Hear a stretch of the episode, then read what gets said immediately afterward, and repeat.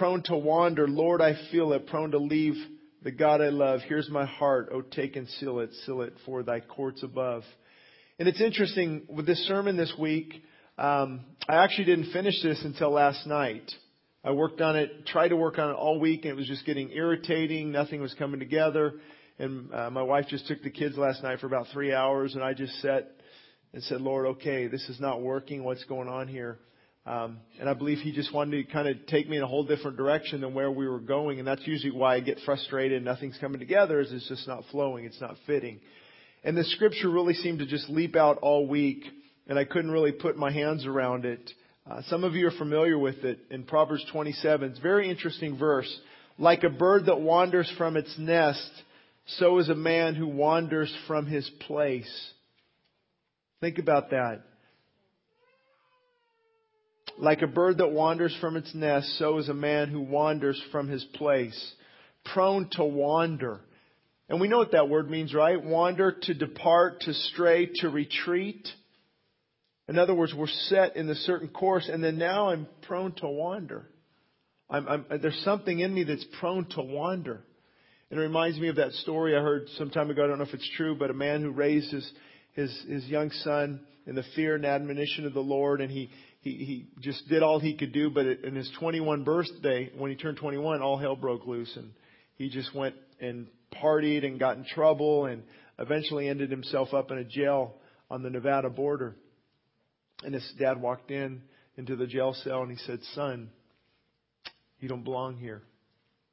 And that's that, that what happened, that wandering. Son, you don't belong here. And especially in men, as a Father's Day message, we're called to lead our families.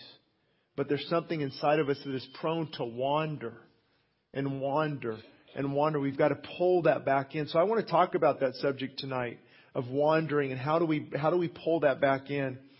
When the Bible talks about the bird that wanders from its nest, so is a man that wanders from his place.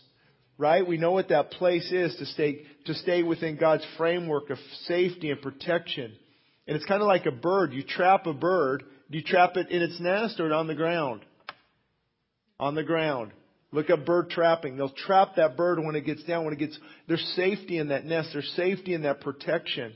And the enemy wants to draw us away from that place of protection. The reason is then we get a certificate of non-operation. You know what that is, right? I know friends with nice cars in the driveway, but guess what? They're not going anywhere because there's something wrong with it. They, they, there's a certificate of non-operation. This vehicle is not going anywhere. And what happens when the enemy draws us out of that place, here's what happens. We become ineffective, unproductive, negative, angry, lukewarm, depressed, disgruntled, discouraged, critical, powerless, and lifeless. Does that ever sound familiar? You say, Shane, how did that, how did, how did that happen? Well, it, we wander from that place. We wander from that. The enemy pulled us somehow from the place that God wants us. God says, listen, don't wander. Don't wander. You're prone like a bird that wanders from its nest. God says, stay in this place. Do you know what that place is? God says, stay in that place, stay in that environment, stay in this safety of, of protection. Well, how do we do that? Well, I'm glad you asked, and we're going to talk about that tonight. The wander within you must be restrained. I can list everybody in this room and say there's a wander within. We're prone to wander, like the song says, prone to wander. Lord, I feel it. Do you ever feel that prone to wander? Say, I don't like it. I don't like that, that, well, I just want to sleep in. I don't want to get to the Bible. I don't want to get into church. I don't want to do these things. I'm prone to wander. So we say, Lord, how, how can we, how can we restrain this wander? And a lot of it, you know, the hard part for me is just to be honest with you is everything I share from this pulpit is how we can avoid this wandering. And how, how can you bring up new truths every single week? And, and you can't. Because if it's new, it's not true. Right? And if it's true, it's not going to be new. And that's one of the difficulties with pastoring is sometimes you have to repeat it and repeat it and repeat it. To, oh, now it sinks six months later. Oh, I said that a year. Oh, now it sinks in. And God, that's the beautiful thing about God's work. It comes back and it keeps repeating and repeating itself. But I don't want to do that tonight. I've talked about prayer and fasting and worship, all those things. Go back and listen to the last three years worth of sermons, really. But I just want to talk to you as a man. Um, I'm a broken man from a broken childhood that resulted in a broken marriage that resulted in a broken life. But God. You would be surprised what God can do through brokenness and humility. It's my firm belief that God wants to do a lot more in a lot of people's lives, but without that brokenness and humility, He can't move. He can't change as in if he, well, God can do whatever, right guys? There are a boulder too big that God can't move and, you know, we start thinking all these things. Well, we know God can't lie.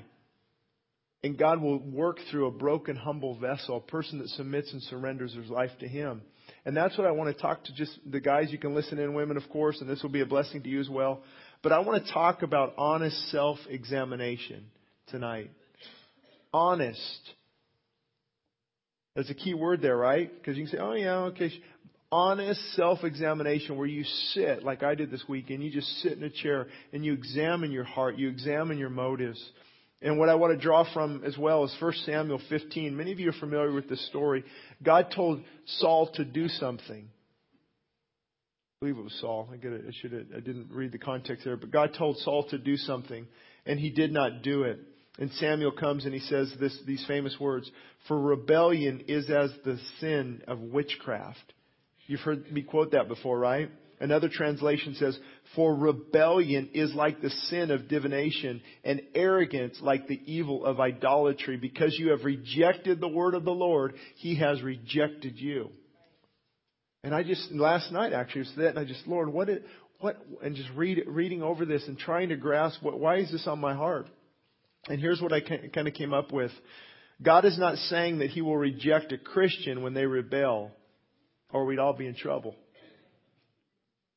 He is saying that disobedience is the same as magic and divination and soothsaying. At the heart of magic is rebellion. At the heart of false worship is self-exaltation. See, he's showing, he's saying, see, Israel would put a high cost on magic and, and, and, divination. Really, what this is is you're conjuring up, you know, Ouija boards. You fill in the blank of black magic of calling the satanic influence in their life. God, that that had a high price in the nation of Israel. They would kill those people. Mm. Salem witch trials in America. Remember that? Funny, they won't tell you about the three Christian men who brought those to an end. They'll just point out all the the the the, the, bad things in this.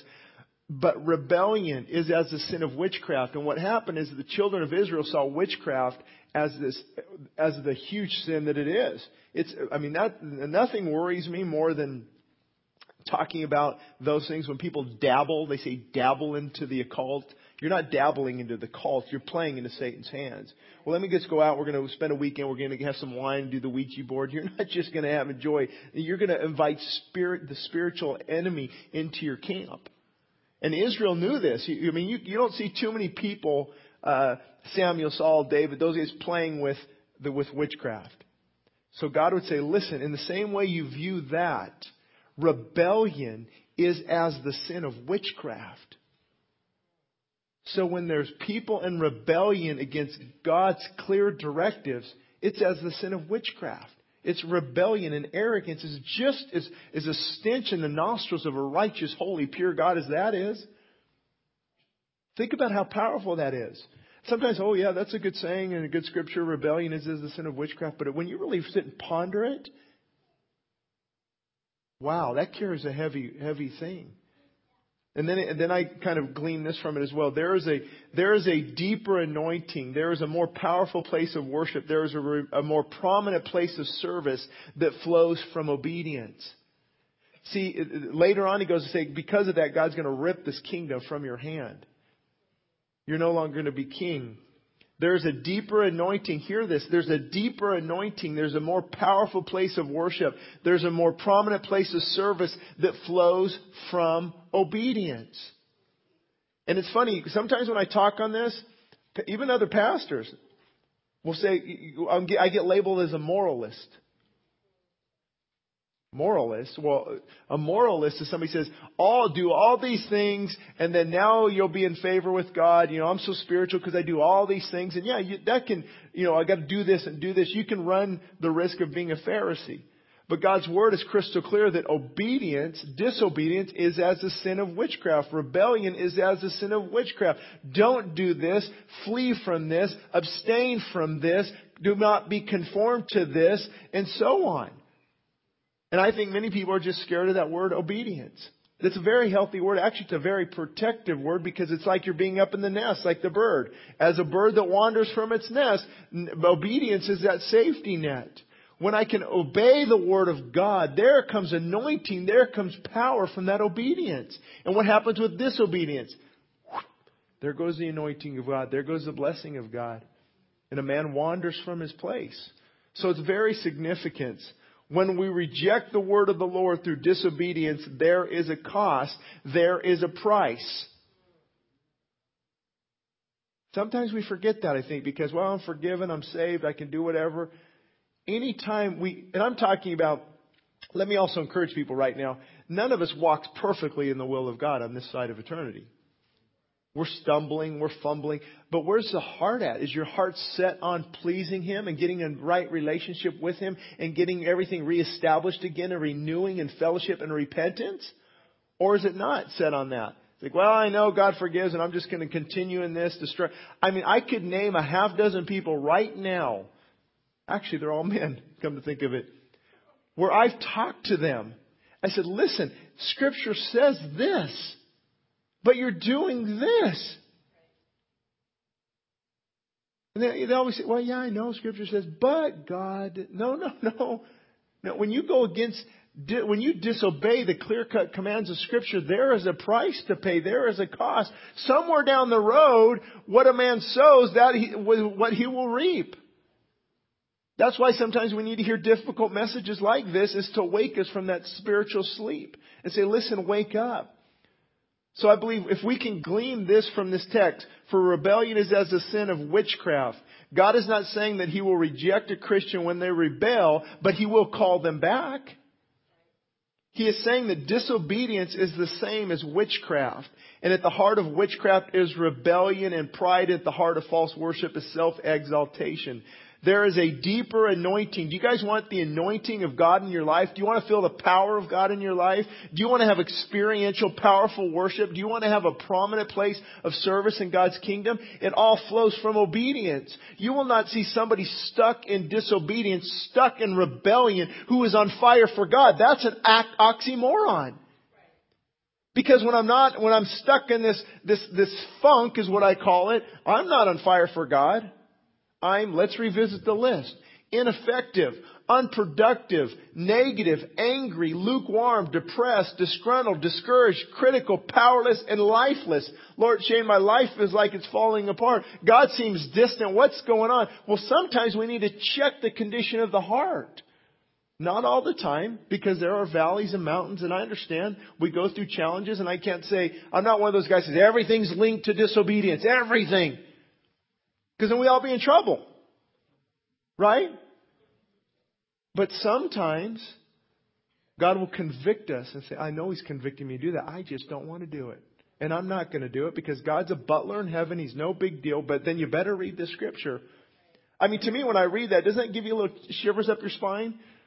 Your rebellion and disobeying me is as the sin of witchcraft and divination. I mean, there's no middle ground there. That's crystal clear. Now here's the key. Pride blinds us to the things of God. How many times have we talked about pride in this church? Dozens and dozens and dozens of times. When I see a bunch of humble, broken men, I'll stop. Deal? Deal? When I see guys at this altar weeping, guys turn around their chairs praying and worshiping God, I'll stop. When I see wives saying, my husband loves me so much, I have no complaints, I'll stop. And you know why I didn't like this sermon? Because it's speaking right to me too. How many times have I said I'm a prideful man? Working on humility. See, it's very healthy to say, I'm a prideful man. I need help. Lord, would you help me? Would you break this pride? But pride, here's what happens. I've noticed the, the most arrogant Christians are the most self-deceived Christians I've ever met. They think they're God's gift to God and He's just he loves them so much and they're so prideful though. They can't see through that veneer. It's the only disease that we have that we're not aware of.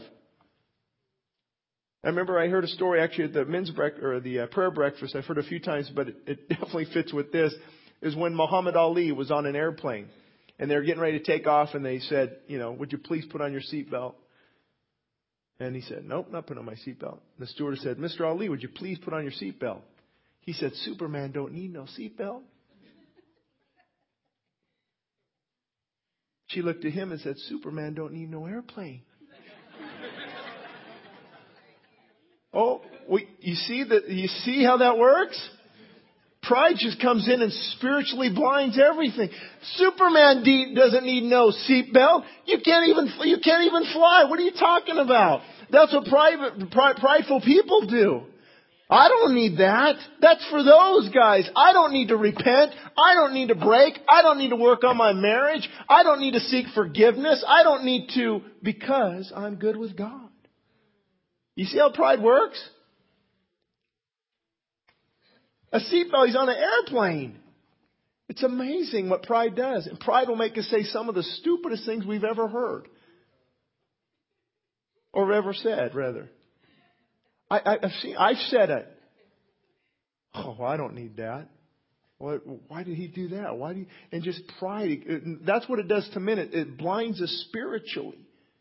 And I don't think you realize that, but when we're walking in pride and disobedience, we think we're making decisions blessed of God and ordained by God, and often they're not.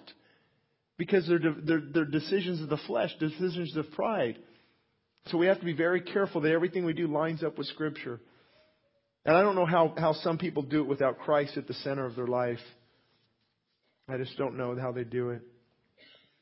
And here's the part of the, a lot of the sermon that changed. I'm just going to read a lot of the article of what I put in your paper. I felt God is, or in the bulletin, what God is wanting to, to speak to us. We are in desperate need of genuine leadership, broken, humble men who are not afraid to admit that they need God. Men who are more worried about prayer than about status and recognition. Men who petition God rather than position themselves. Men have largely forsaken their God-given role of spiritual leaders in their homes. Nobody can deny that. Let's look at a few examples. Bible reading and prayer are called fanatical, while working 12 hours a day is called success. We build our career but neglect our marriage. Can I throw something in there that happens in the ministry? I see it all the time. We build our ministry but neglect our marriage. As if that's more important. God says, listen, you can't even qualify to lead a church unless your house is in order. 1 Timothy 3. Don't even talk to me about building a ministry unless you're building your marriage. God is the foundation, and then family and ministry are support mechanisms within that. Now, of course, sometimes we need to put more energy towards the ministry and then more energy towards the marriage. And you're going back and forth. It's never a perfect balance.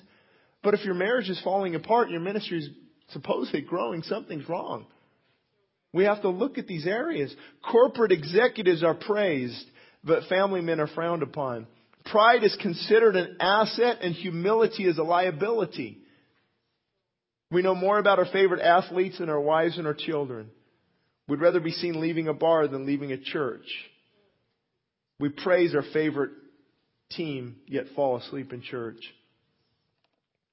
Men, you're not called to be passive, weak, indecisive partners. You're called to protect, lead, and guard your family. You are to initiate prayer. You are to defend your wife. You are to shepherd your children. You are to make your home a holy sanctuary. You are called to fight the enemy, not flee from him. I'm tired of weak, passive men who never contend, stand, or fight for worth any, or fight for anything worth dying for.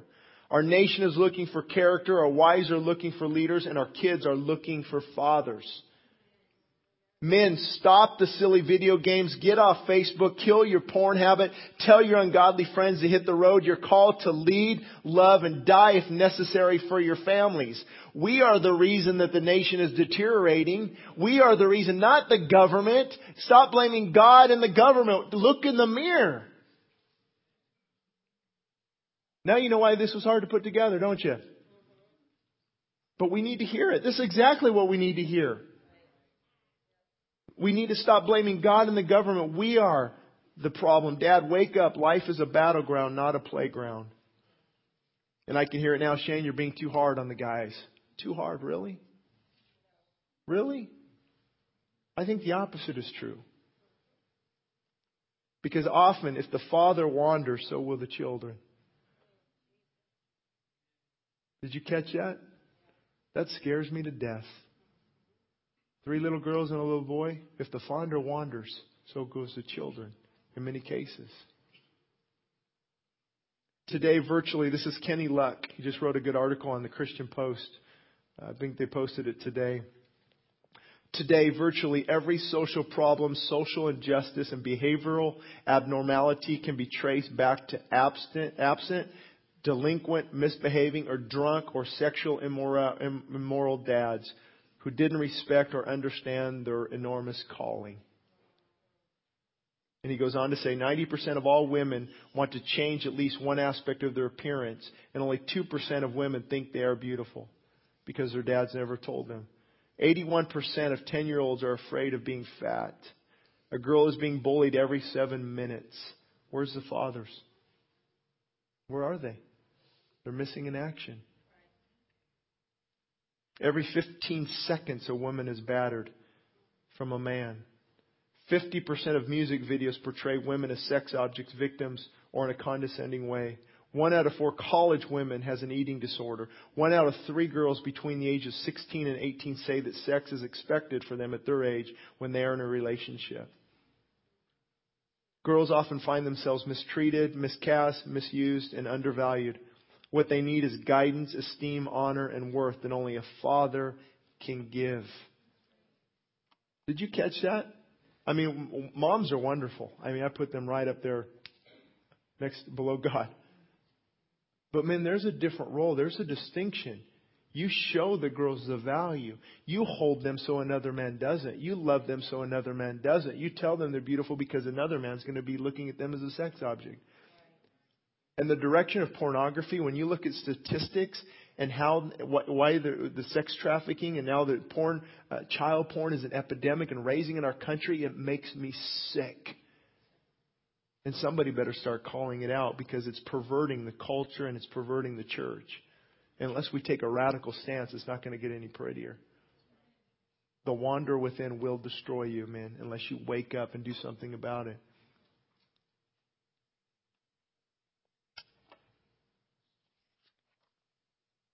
And this one I had to write down. Uh, it's called an OMG moment, right? Oh my God. I heard this and I pulled over and then I got home and I had to research. I said, is this true what I just heard? I'll focus on the family. That America's divorce rate is now the highest in the world. What? America's divorce rate is the highest in the civilized world, triple of that of Great Britain and France. What, happened? One nation above God is what's happening. We're no longer one nation under God, it's one nation above God. And I hate to be the bearer of bad news, man, but the divorce rate is not really 50 50 there. You are the leader, you're the initiator, you're the coach. When a coach, when a team fails, do they go after the water boy? When the team fails, do they fire the offensive lineman? Who do they go after? The coach. I don't know of too many marriages that I've seen destroyed recently if the man said, Listen, I've been wrong. I haven't been leading. I haven't loved you like I should love you. I've mistreated the kids. I want to change that. Will you help me? Will you pray for me? That's going to end up in divorce court? Really? All I see is prideful, angry man wanting to excuse everything and argue everything. Say, yeah, but, but.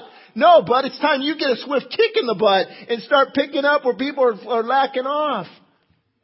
This is a wake up call. Man, where, the, the, where are these statistics coming from? The church. The church. It's just as high in the church as the culture. So what do we do? We just come in and give God lip service? Do we even believe the songs we're singing? Do we even believe the word we're hearing? What's happening? Children of divorce are three times as likely as those from intact homes to be ex- expelled from school or to have a baby out of wedlock as teenagers. Six times as apt to live in poverty and are far more, far more likely to be incarcerated. And please understand my heart. It's not to beat up on on divorced people because I know marriage is tough, life is tough. Um, But from my experience, men could have stopped 90% of the divorces that I'm aware of in the Christian community by the words I just spoke. By the words I just spoke, could have stopped divorce court. But what gets in the way?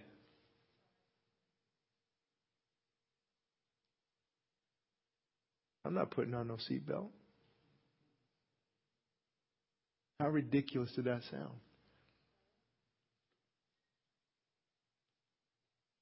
How about what Michael Reagan wrote when his dad, Ronald Reagan, and Jane Wyman decided to divorce?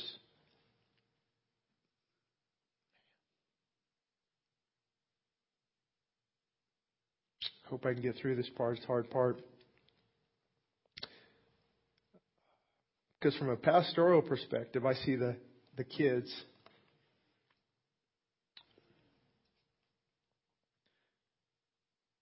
Divorce is where two adults take everything that matters to a child the child's family, the child's home, the child's security, a sense of being loved and protected, and they smash it to pieces. Leave it on ruins, leave it in ruins on the floor, then walk out and leave the child to clean up the mess.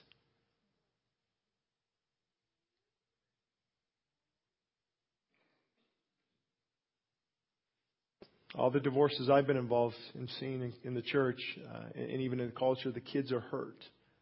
Oh, they're resilient. They'll just get over it. Not that easy. I say, Shane, this hurts. This is hurts. Good. Good. I hope it does. I hope it hurts so much that change takes place because I'm tired of preaching to men who do not want to change. Again, not necessarily in this church. These messages reach a broad audience. We're at 30, 40,000 people a week with radio and internet. We're hitting a lot of people. But I'm tired of just click, great sermon, thank you, great sermon, click, thank you. And then you choose talk to the wives. Do you want just a sample of the emails from wives?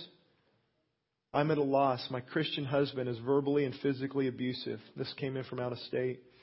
Ironically, he thinks that I'm the problem.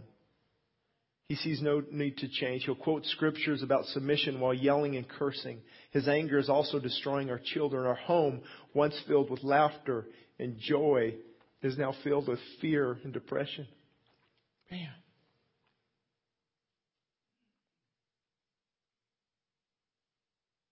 We walk on eggshells and cherish the times when he is gone. He loves his porn more than his family. I can no longer bear it. I've never thought of divorce, but now it's a daily struggle.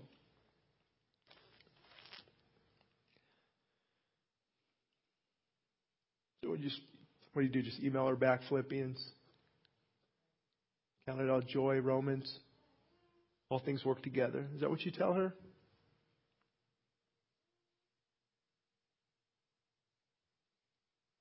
I usually just hand them over to Morgan, let her talk with them because it's the children. We're so selfish. We're so selfish and self absorbed that we don't see what it does to the kids.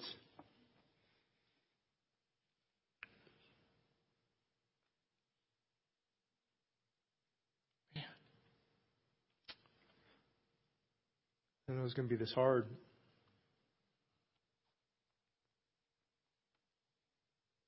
I talked to a girl a few months ago. She's probably 20, 22 now.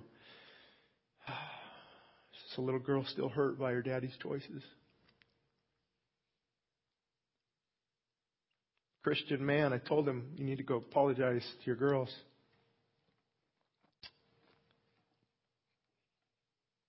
I don't think it's been done yet.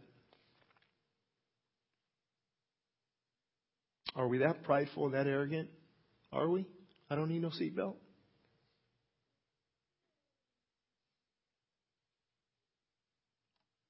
I know this hurts and it's supposed to hurt. Nathan went to Daniel, Samuel went to Saul, and I'm going to you. Listen, this is how people change. It's good to, it's good to cry and weep.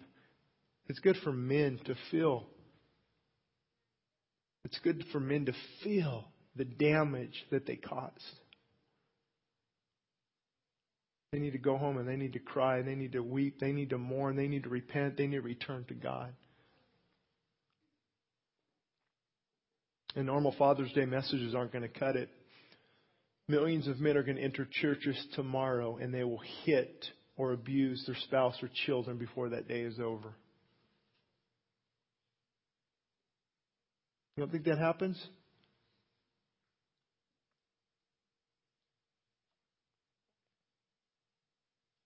This should cause every man to go home and repair what he can. Oh, but Shane, they've moved on. It doesn't matter. I'm not talking about repairing a marriage that's done, but you can restore that relationship. You can restore, you can renew, you can repent, you can reestablish. But Shane, I've done too much damage. Remember what I said earlier, but God. You'd be amazed at what God can do with humility.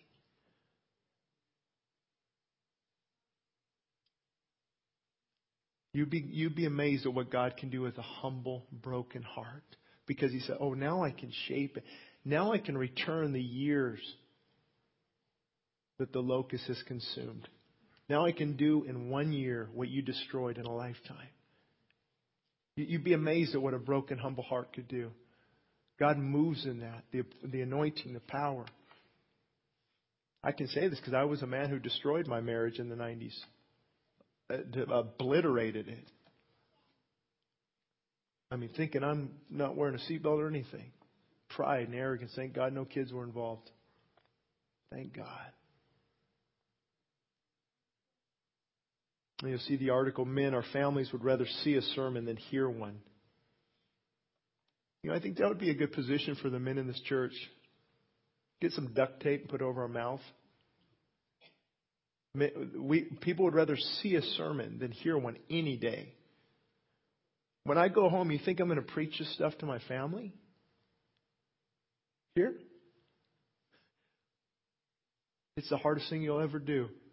Is have a, a father, children, and, and be a husband to a wife and be consistent. Because the wanderer in wants to get upset. The wanderer in wants, and in fighting, it's consistent. It's consistent. It's hard. It's battle. This is battle. This is warfare. But I like what Vince Lombardi said, the Green Bay Packers coach, many years ago. He said, Any man's finest hour, his greatest sense of fulfillment, is when he has worked his heart out in, good, in a good cause and lies exhausted on the field of battle, victorious. If in football, how much more in our families? See, I want to look back and look at my son in the face of the reason I never cheated on your wife, on your mom, is because as the husband goes, so goes the son. I did it for my spirituality and yours. I want to look, if you look into the eyes of your children, maybe it's me, maybe I'm just sensitive to this, but I see the kids. And it's, divorce never hurt, helps the kids. Now, I know many of us are in different situations now where, where there's fractured families. There's 50% of it in our nation. But our hearts can change. Situation might not, but our hearts can change. You, you think you think the condition of family pleases God? How He ordained it? You think He's just happy the sexual, the, the homosexual agenda coming in, trying to change everything? Two dads have raise a kid, and two moms can raise a kid, and fighting for all these rights that that are just going to be detrimental to the family. I'd rather see a sermon than hear one any day. I'd rather one should walk with me than merely tell the way. The eye is a better pupil and more willing than the ear. Fine counsel is confusing, but examples always clear. And the best of all preachers are the men who live their creeds. For to see good put in action is what everybody needs. I soon can learn to do it if you'll let me see it done. I can watch your hands in action, but your tongue too fast may run. And the lectures you deliver may be very wise and true, but I'd rather get my lesson by observing what you do. For I may misunderstand you and the high advice you give, but there's no misunderstanding, Dad, how you act and how you live. It's very healthy. Sometimes I go home and say, Morgan, do I practice what I preach? Shoot me straight. A lot of times it's encouraging. Sometimes it's not. Honest self examination. And you might say, you know, somebody, uh, I'm sure, are saying or watching this later on the radio, are saying, I've wandered. Shane, I've wandered. Guess what? That's a good thing. That's the first step to coming home. It's the people who don't think they're wandering that concern me. Their wife's about ready to walk out. The kids don't even know him anymore, and he's going to church. Oh, that doesn't apply to me. They need to hear this. I, my Uncle Bill in South Dakota need to hear that message. No, you needed to hear it. That's why we, we bring these difficult messages. So if you've wandered, that's the first step. Self examination. It's time to come home. It's time. I'm wandering no more. I'm coming home. The prodigal son wandered and then what? Came to himself. But then also we know if you're unsaved, you're not prone to wander. You're already wandering. You're already distant from God. You're, you're, you're done. You're away from Him. And if you've been playing church, if you've been kind of, uh, you know, not quite there, and I don't know where my relationship with God, if you've never repented of your sin, you you will not be the father that God's called you to be. It's hard enough as, as a Christian man it's hard enough as a Christian man, let alone not knowing God. So you are wandering. Call on the name of Christ and let Him save you tonight. God won't make us or force us, but He will draw us. See, God's not going to make any man in this room conform to what I've just talked about. Guess who's got to do it? We do. But He will draw us. That's the point of this message, folks. Is to draw, us to convict that heart. I mean, I was restless all week. I was I, like, I have no idea what I'm going to speak about until last night. I do not like that. But he redirected. I had this whole nice little, you know, seven points, and here's this and this, and you know, it's like, no, it's time to wake up the men. It's time to, time to wake me up. This woke me up. Like, I mean, it's like uh, uh, the highest divorce rate in the civilized world. What happened to one nation uh, under God in 1776, declaring independence and raising, you know, what happened to all that? Lip service. Lip service. Jesus said, You draw nigh unto me with your lips. Everybody talks a great game. I'm so sick of talk, but your hearts are far from me. It's all always an issue with the heart. I'll close with what's in the top of your notes there. I want the presence of God Himself or I don't want anything at all to do with religion. A.W. Tozer said, I want the presence of God, of God Himself, or I don't want anything at all to do with religion.